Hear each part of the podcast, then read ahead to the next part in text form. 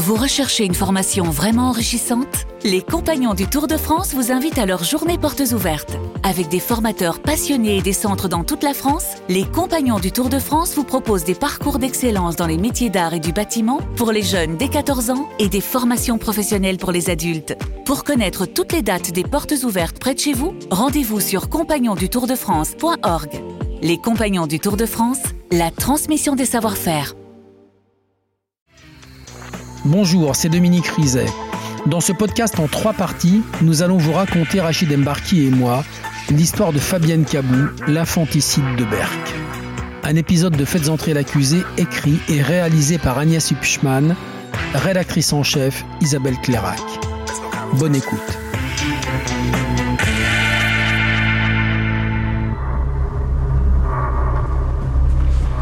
Fabienne Cabou a quitté l'hôtel avec sa fille, vers 21h.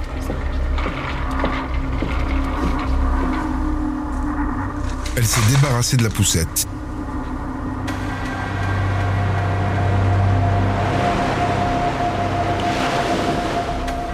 Adélaïde est dans, ses bras. Elle la réchauffe contre elle, hein, elle la tient contre elle.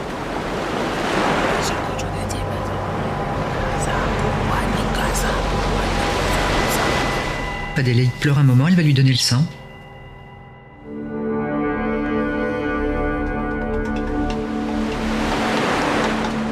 Ada est nourrie, euh, commence à s'endormir un peu dans les bras de sa maman. Et à ce moment-là, Fabienne explique que euh, cette voix qui lui parle,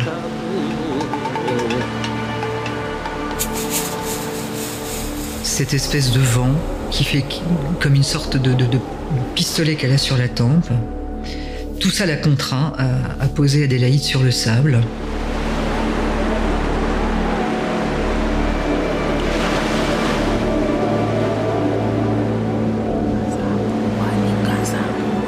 La lune faisait comme un phare. Elle explique qu'elle espérait que cette lune se cache, que même la lune lui commandait de faire ça, qu'elle lui- faisait le chemin. Elle explique que sa fille n'a pas pleuré, qu'elle était presque endormie, qu'elle avait envie, besoin de se retourner, qu'elle a essayé de le faire, qu'elle a essayé de se retourner, qu'elle qu'elle a essayé d'aller rechercher sa fille, mais que cette espèce de force lui a interdit de le faire, qu'elle n'y arrivait pas.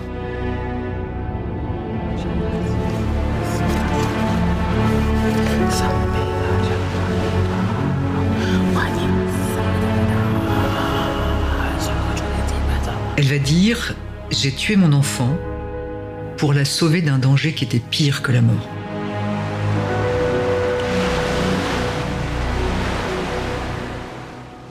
C'est le récit non seulement de la mort d'un enfant, mais c'est le récit de la mort d'un enfant au terme d'une lutte terrible de celle qui va lui donner la mort.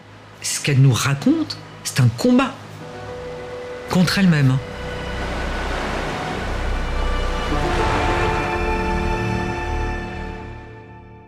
12 heures d'interrogatoire, Dominique, et le juge a notamment demandé à Fabienne Cabou de s'expliquer sur son agenda parce qu'il y a trouvé des choses assez irrationnelles. Regardez, le voilà son agenda. L'agenda 2013, elle note ses rendez-vous, elle note des petits événements de la vie. La première dent de sa fille Ada, le 17 juin. Mais elle note tout un tas de trucs étranges. Regardez, elle note TGNR. TGNR, c'est les TGNR, les araignées domestiques. À chaque fois qu'elle envoie une dans l'atelier, elle note. Elle note même l'heure. TGNR à 20h. Les araignées, les papillons aussi, les bombix. À chaque fois qu'elle voit un papillon de nuit dans l'atelier, elle écrit ça euh, dans son agenda. Et qu'est-ce qu'elle écrit autour de la date de son voyage à Berck? Le 16 novembre, elle écrit ça. Faire le plus rapidement possible ce que tu as en tête, mais tu continues à hésiter. On est quatre jours avant qu'elle dépose le corps de sa fille sur la plage de Berck. Et le jour de la mort de sa fille? C'est rapide, hein? Chambre 11, elle note des horaires, et le lendemain, le lendemain de la mort de sa fille, regardez ce qu'elle écrit. Rien. Du coup, le juge d'instruction a toutes les raisons de s'interroger sur la santé mentale de Fabienne Cabou. Alors, il demande à un expert psychiatre, le docteur Roure, qui connaît bien l'Afrique, psychiatre qui va travailler avec un psychologue clinicien, le docteur Alain Penin, et tous les deux vont arriver à la même conclusion. Ils balaient toute pathologie mentale ou psychique chez Fabienne Cabou. Pour eux, Son attitude entre dans le cadre de pratiques de sorcellerie africaine. hein. Il conclut à une altération du discernement, et c'est ça qui est incroyable, non pas en raison d'une pathologie mentale ou psy, mais en raison uniquement d'une dimension culturelle. Voilà ce qu'ils écrivent. La sorcellerie l'a forcé à accomplir un acte contre nature, un fonctionnement magico-religieux qui a radicalement modifié son rapport au monde.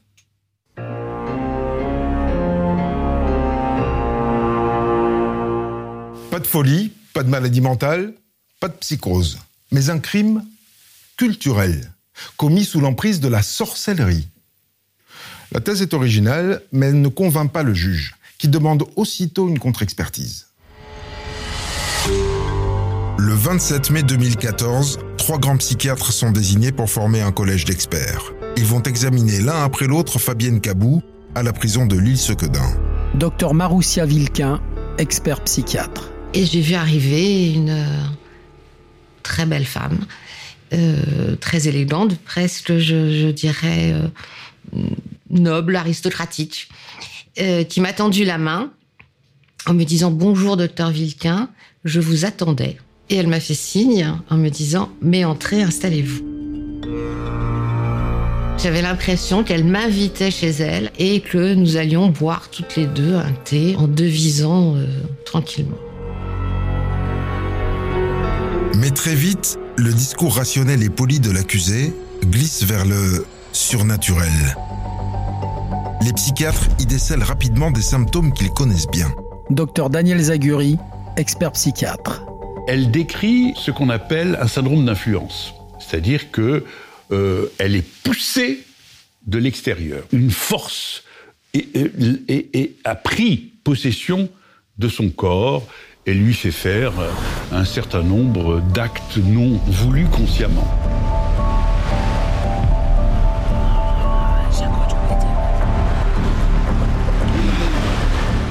Elle dit ce sont, ce sont mes mains, mais ce ne sont pas mes mains. Ce n'est pas la Fabienne que je connais. La Fabienne que je connais ne pouvait, ne- n'aurait pas pu tuer, tuer sa fille. Elle décrit un délire de persécution centré sur des femmes. Sa belle-mère, euh, la première femme de Michel, euh, sa cousine, des tantes.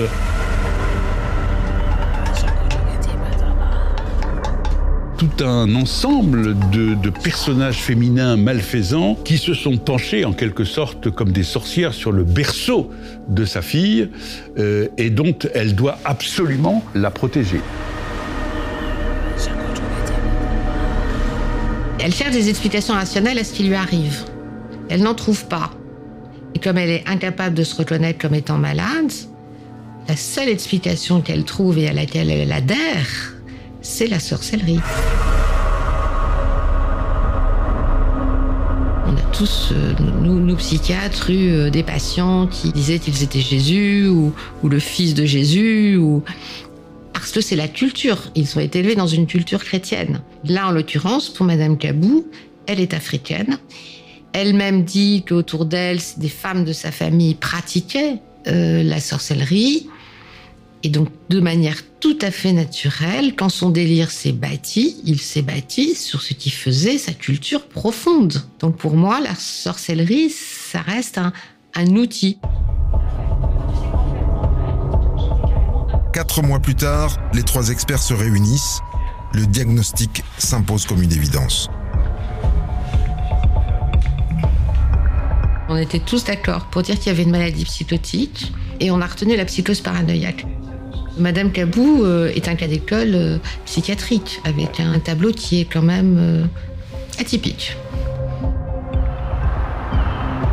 Pour les experts, le processus était vraisemblablement enclenché avant la conception de la petite Adélaïde.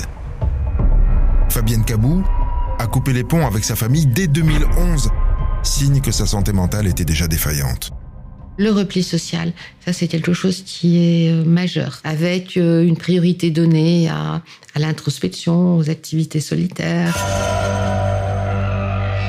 Donc c'est un, un signe parmi d'autres. Si Fabienne Cabou n'a pas déclaré la naissance de l'enfant, c'est aussi un symptôme. Elle n'est pas à l'état civil parce que comme ça, elle n'existe pas. Et si elle n'existe pas, elle ne peut pas être atteinte par la sorcellerie.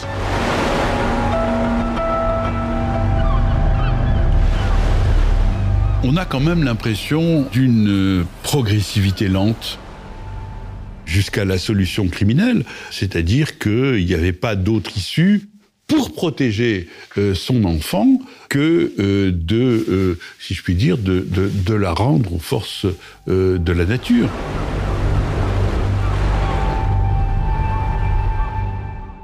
La seconde expertise est donc formelle. Fabienne Cabou est malade, psychose délirante chronique quand il écrit. Et les trois experts doivent maintenant répondre à la grande question qui s'oppose aux psychiatres dans ces cas-là, celle de la responsabilité pénale de Fabienne Cabou.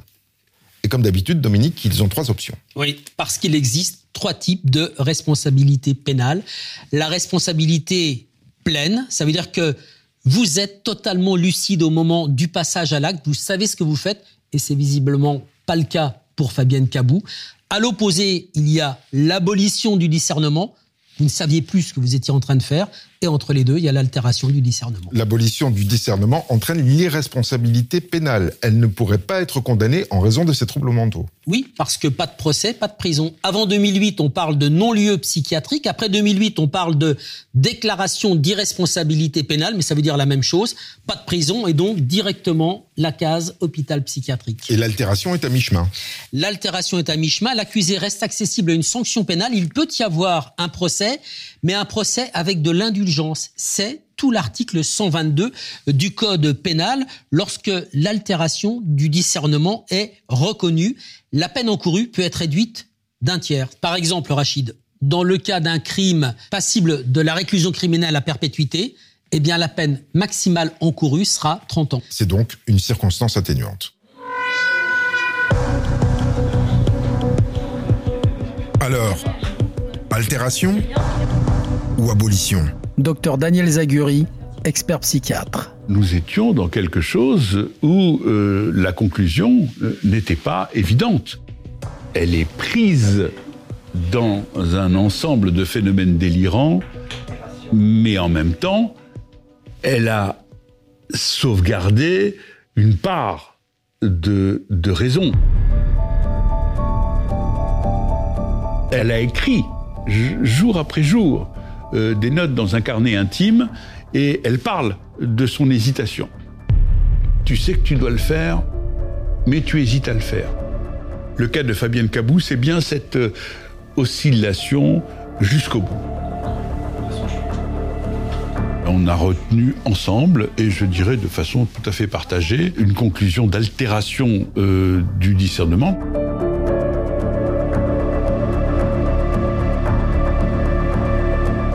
On était vraiment à la limite de, de, de l'abolition euh, complète. C'était sur le fil du rasoir. Pour le juge d'instruction, les résultats de cette seconde expertise sont un soulagement. La maladie mentale de Fabienne Cabou éclaire bien des choses. Hervé Vlaminck, juge d'instruction. L'intérêt de, de cette deuxième expertise, c'est l'agencement. Vous avez les pièces qui prennent du sens. L'absence de suivi euh, gynécologique, euh, l'accouchement tout seul, toute seule, l'absence de déclaration à l'état civil, le mensonge fait à Michel pour le, le cacher. C'est vraiment l'idée du, du puzzle qui va prendre forme.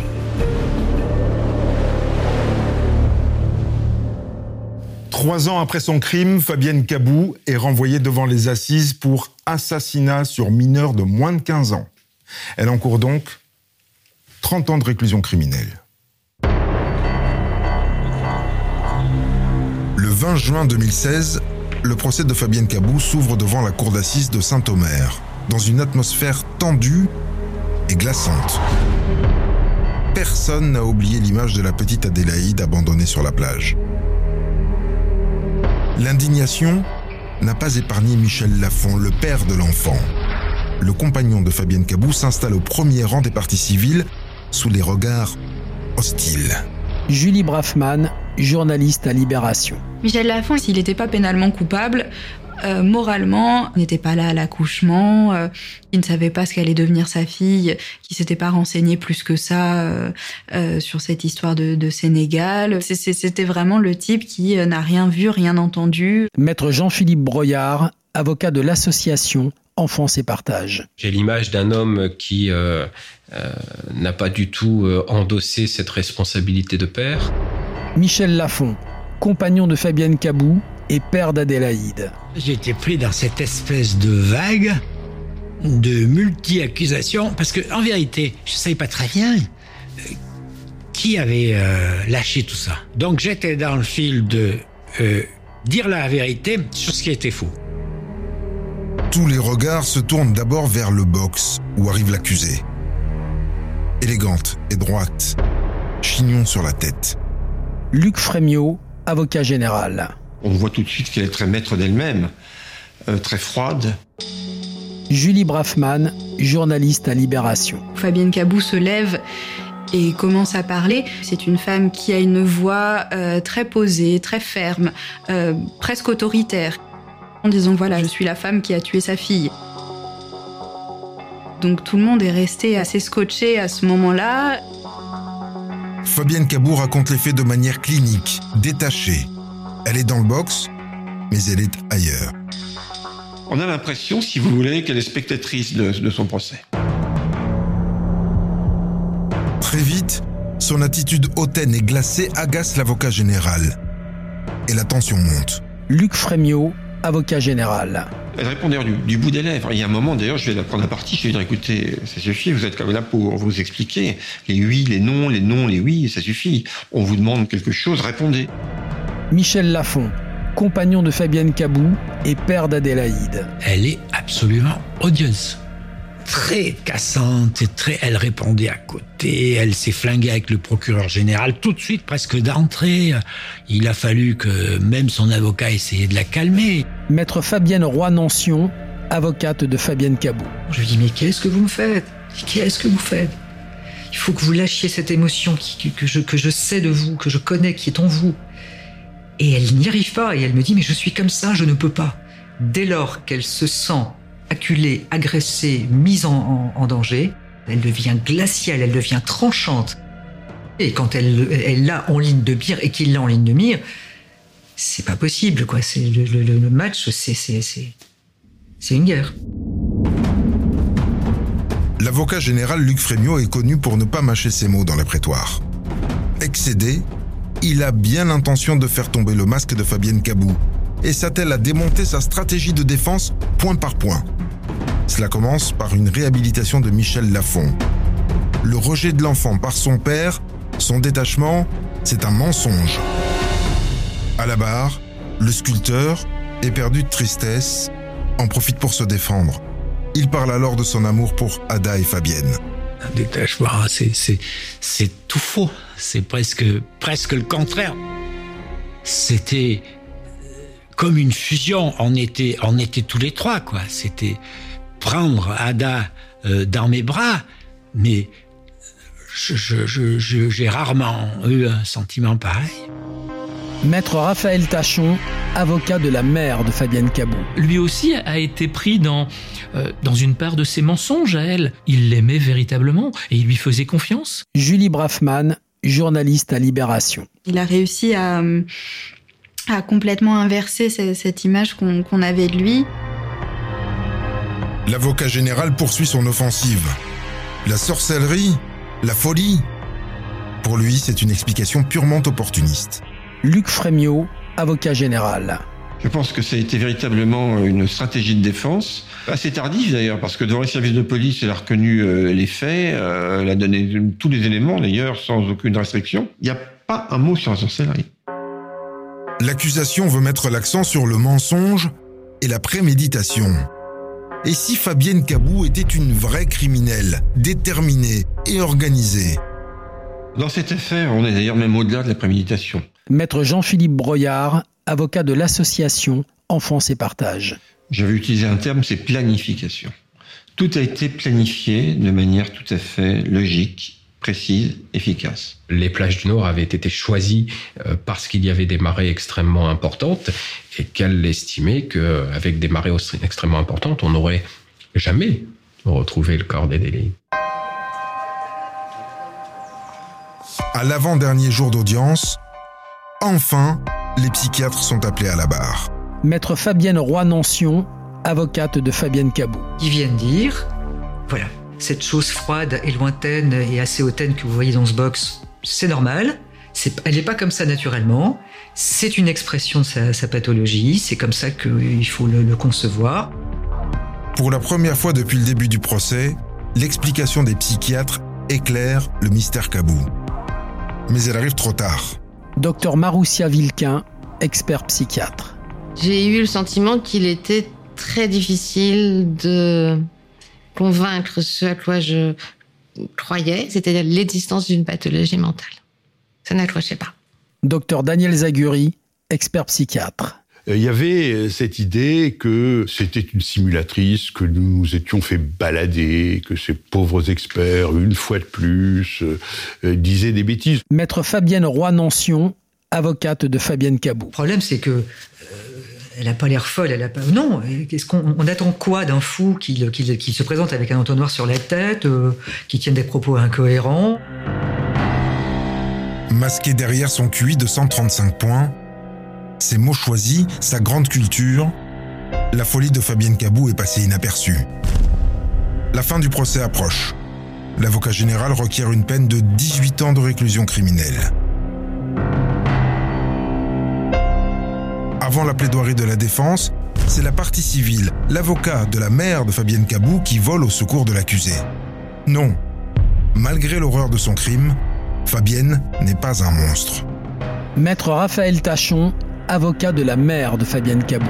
On est sur un crime d'amour. Comme elle l'a, comme elle l'a dit, euh, elle veut, euh, en lui donnant la mort, lui éviter un monde de souffrance. Maître Fabienne Roy-Nancion, avocate de Fabienne Cabou. Il y a une altération du discernement une altération plus, plus, plus. Ce dont elle a besoin, c'est sans doute qu'on la soigne, non pas qu'on l'enferme. Que vont faire les jurés avec ce tout petit peu de lucidité? Vont-ils voir Fabienne Cabou comme une mère folle, victime de ses délires, ou comme une menteuse qui en toute conscience a choisi de tuer sa fille?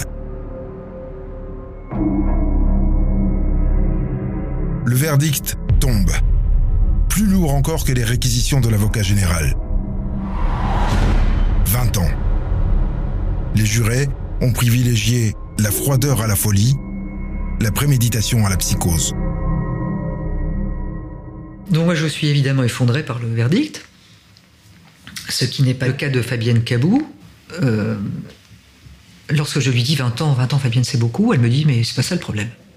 Pas ça le problème.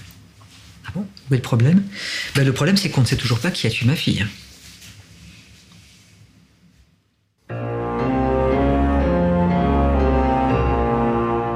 Parce qu'elle veut savoir qui a tué sa fille, Fabienne Cabou fait appel. Un an plus tard, le 7 septembre 2017, elle est de retour aux assises, à Douai. La folie est toujours au centre des débats.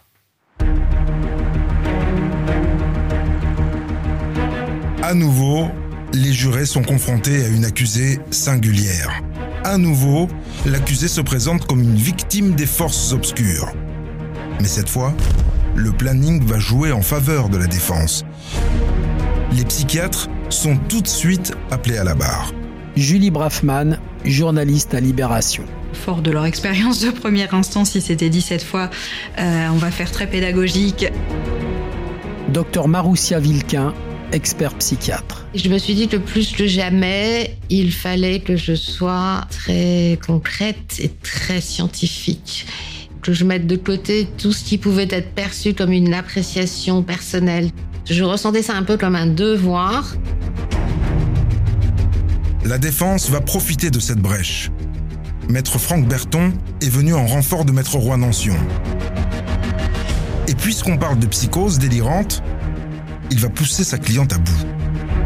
Pendant que j'étais encore euh, à la barre, Maître Berton lui a posé des questions très dures, des questions très euh, brutales, euh, qu'on pouvait même trouver, je pense, violentes. mais dans un objectif très précis, c'était de la faire parler de son délire. Et Franck Berton se dit bon bah voilà, euh, cette dame, il y a une altération du discernement, il faut qu'on le voit. Cette dame euh, est folle et je vais vous le montrer.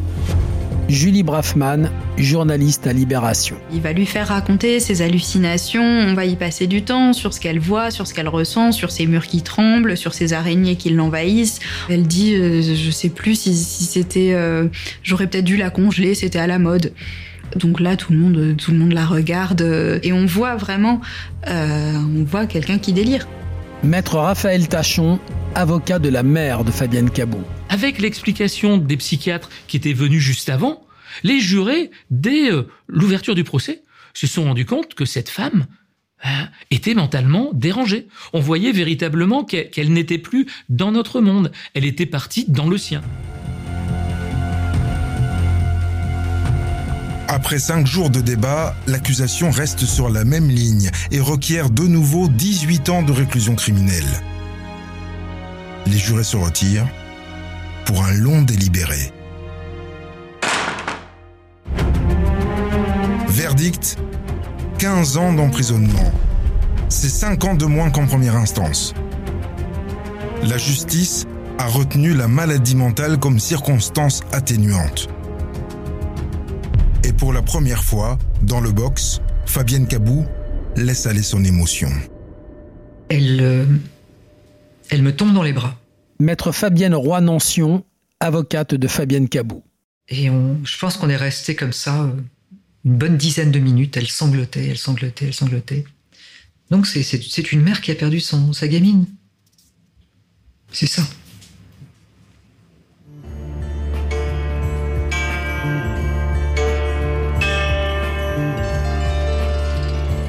En prison, Fabienne Cabou a bénéficié d'un suivi psychiatrique. À Boulogne-sur-Mer, des mains anonymes viennent toujours fleurir la tombe d'Adélaïde. Et sur la plage de Berck, les pêcheurs n'oublient pas l'enfant noyé par une mère qui l'aimait. Vous venez d'écouter le dernier épisode de Faites entrer l'accusé consacré à Fabienne Cabou, l'infanticide de Berck. Si vous avez aimé ce podcast, abonnez-vous sur votre plateforme d'écoute préférée pour ne manquer aucun épisode de votre podcast Faites entrer l'accusé.